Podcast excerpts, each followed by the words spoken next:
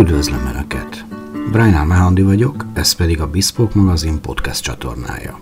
A professzionális öltözködési attitűd, az elsőrangú ruhatár és az értéktudatos életvitel hiteles platformja.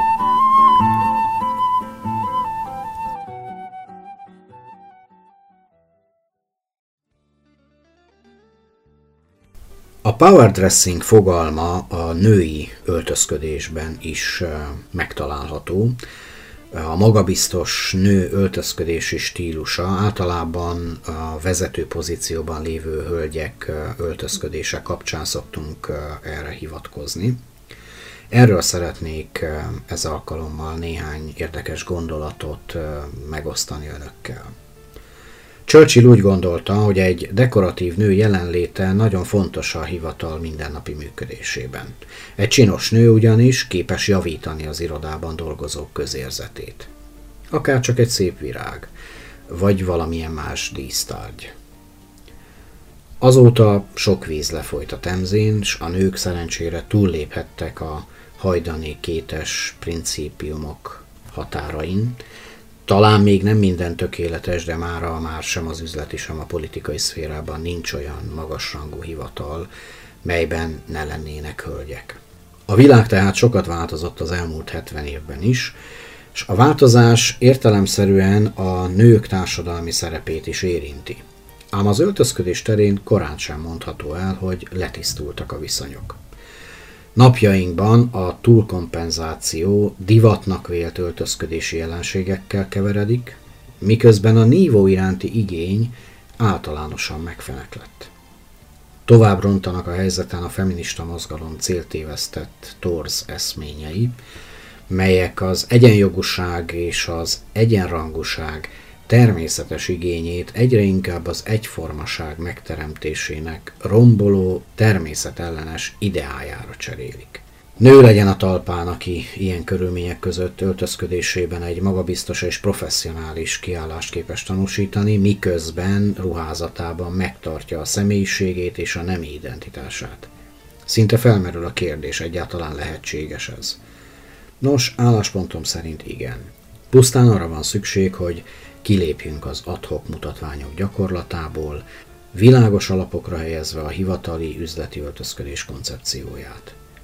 Ebben a törekvésben a power dressing fogalma egy nagyon fontos támpont lehet, feltéve, hogy tudjuk helyesen értelmezni.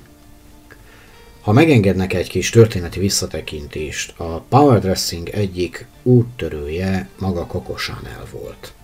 A nevét viselő kosztüm ma is ideálisan jeleníti meg az erőteljes, magabiztos nőt.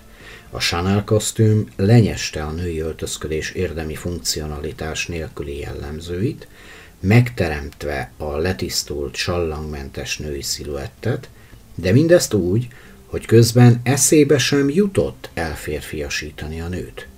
Ezt a bűnt a divatszakma Yves Saint Laurent kontójára írja. Persze nem bűnként, sokkal inkább bókként. A városi legendák szerint ugyanis a női smoking megalkotásával úgynevezett unisex viseletté tette a nadrágot. Nos, jó magam nem vagyok meggyőződve arról, hogy az említett divattervező hírneve valódi eredetiségben gyökerezik, hisz köztudott, hogy a női smoking már 1932. januárjában debütált Marlene Dietrich jóvoltából, aki egy ilyen öltözékben jelent meg egy filmpremiéren.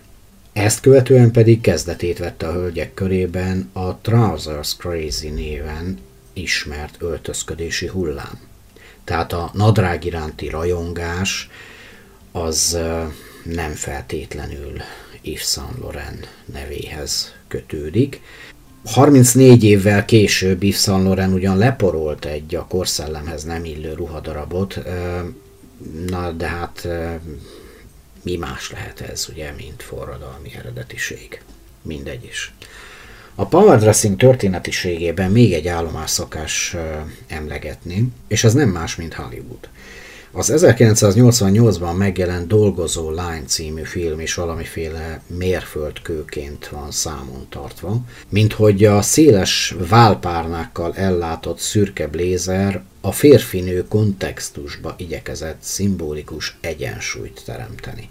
Félelmetes bravúrok. Jól érzik kissé, szkeptikus vagyok, mint általában, amikor a mainstream a tőle megalkotott felszínességgel igyekszik megmagyarázni olyan jelenségeket, melyek lényegét nem pusztán nem érti, de talán nem is érdekli annyira, hogy érdemben foglalkozzon ezekkel. Napjainkban sajnos ott tartunk a power dressing fogalmának értelmezésében, mint úgy általában a dresscode kérdésében. Ha utána akarunk olvasni, ugyanazokat a kétes tartalmú leírásokat fogjuk találni egyik és másik oldalon is, mint hogy ezeket egymástól copy paste úgymond. Ezek között is eklatáns példa a Hillary Clinton nadrág kosztümjeire való hivatkozás, mint a power dressing mintája. Frenetikus. Azonban, ha az ilyen együgyű képzelgésnél többre van igényünk, el kell kezdenünk gondolkozni. A fogalom értő értelmezéséhez először is meg kell fejtenünk ennek a fajta öltözködési koncepciónak az indítékát. Nem, nem igaz, hogy a power dressing célja beleolvadni a férfiak világába, avagy férfias megjelenéssel kompenzálni a nőiességet. Nőnek lenni ugyanis nem valamiféle fogyaték, amit leplezni kell. A power dressing célja nem a leplezés, nem valamiféle kegyes hazugság, hanem épp ellenkezőleg a harmónia megteremtése. Harmónia a nő és az általa betöltött hivatal, tisztség, munkakör között. Ehhez pedig nem a férfiak öltözködéséhez kell igazodni, hanem a női ruhatárban kell megtalálni azokat az elemeket, amelyek karakterüket tekintve alkalmasak ennek támogatására. Forma és funkció kérdése tehát.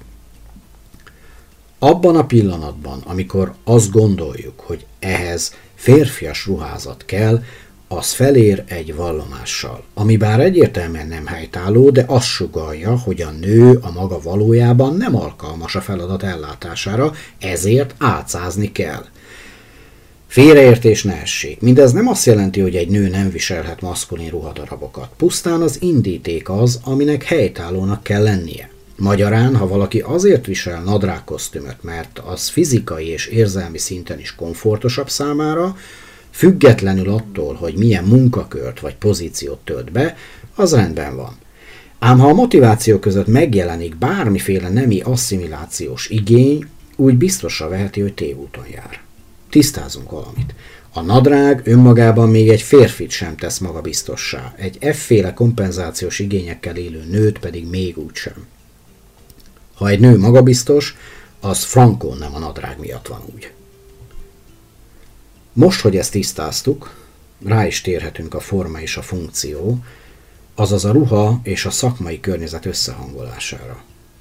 Ha visszaidézik a korábban említett Churchill-féle gondolatot, talán nem kell jobban kifejtenem, miért nem mindegy, mit választanak a női ruhatár meglehetősen szerteágazó és szofisztikált kínálatából és ezzel együtt is tudatában kell lenni annak, hogy a power dressing fogalma elsősorban nem konkrét ruhadarabokra utal. A power dressing ugyanis sokkal inkább egy öltözködési attitűd, ami épp úgy benne lehet egy szép női ruhában, mint egy jól szabott nadrágban. A dolog eszenciája az öltözék letisztult, professzionális karaktere, nem a férfiakkal való egyformaság fog erőt és magabiztosságot sugalni, hanem a személyiség és az értékrendbeli kompatibilitás, a feladathoz, a pozícióhoz idomuló attitűd, amit az öltözködés egyértelműen közöl. Ilyen egyszerű tehát. A későbbiekben rendszeresen foglalkozom majd a női powerdressing eszköztárával, ruhadarabokkal és tipikus összeállításokkal, melyek a megfelelő személyiséggel kombinálva támogatják ennek az öltözködési koncepciónak a megvalósítását. Ám ezeket nyilván képi anyagokkal illusztrálva lehet érdemben bemutatni, így ha a hallgató fontosnak tartja csiszolni rálátását a tárgyban, úgy mindenképp ajánlom figyelmébe a Bispok magazin írott cikkeit, ahol már is megtalálja a női powerdressing első számú eleméről írt értekezésemet. Nos, Mára köszönöm a figyelmet, tartsanak velem legközelebb is, hisz hamarosan egy újabb, érdekes témával jelentkezem. A viszonthallásra!